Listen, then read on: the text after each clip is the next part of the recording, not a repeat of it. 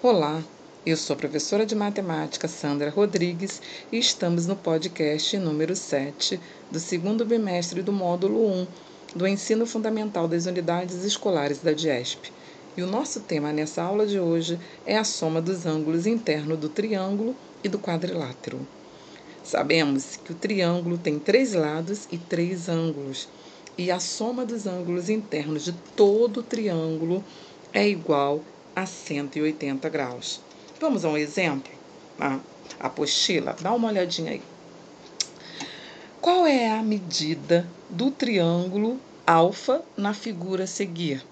A figura que temos é um triângulo com três ângulos, um deles é o alfa, o segundo é 50 graus e o terceiro é 50 graus. Vamos à solução?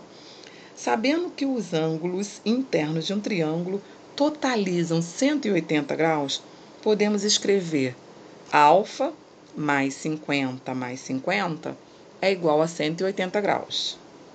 Logo, alfa é igual a 180 graus menos 50 menos 50. Logo, alfa é igual a 180 graus menos 100, então alfa é igual a 80 graus. Quem é alfa? É o terceiro ângulo dentro desse triângulo. Então, um ângulo vale 50 graus, outro vale 50 e o outro 80. Somando os três, 50 mais 50, 100, 100 mais 80, 180. Logo, nós confirmamos que a soma dos ângulos internos de um triângulo é 180 graus, tá bom? Agora vamos à soma dos ângulos internos de um quadrilátero que é 360 graus. E podemos utilizar a fórmula dada pela expressão. Acompanhe aí na sua apostila.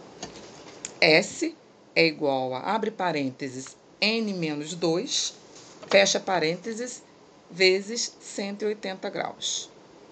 Onde S é a soma, n é o número de lados.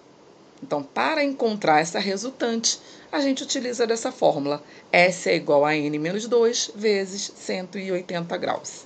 Ok? Lembrando que a soma dos ângulos internos de um quadrilátero é igual a 360 graus. Vamos a um exemplo? Qual é a soma de um ângulo interno de um retângulo que possui quatro lados?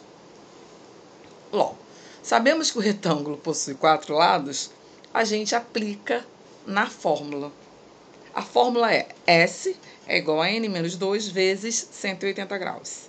S é igual a, no lugar de N, colocamos 4, que é o número de lados do retângulo. Então, S é igual a, abre parênteses, 4 menos 2, fecha parênteses, menos 180 graus. S é igual a 4 menos 2, 2 vezes 180 graus. S é igual a 360 graus.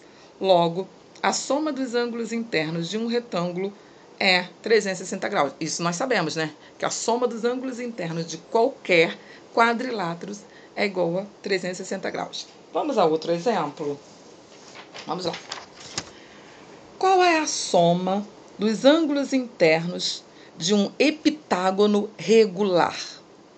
O heptágono possui sete lados. Então, vamos aplicar na fórmula. S é igual a n menos 2 vezes 180 graus, que é a fórmula.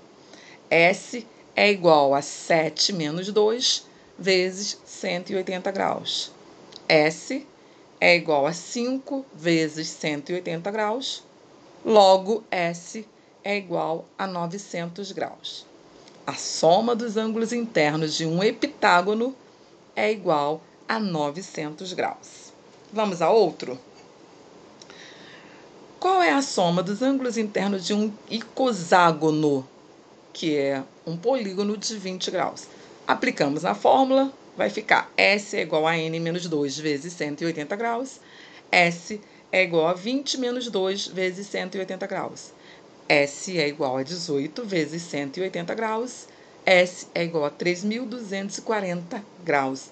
Logo, a soma dos ângulos internos de um icoságono é igual a 3.240 graus. Ok? Depois você pratique os exercícios que temos na nossa apostila e ficaremos por aqui nesse podcast, tá bom? Bons estudos e até a nossa próxima aula.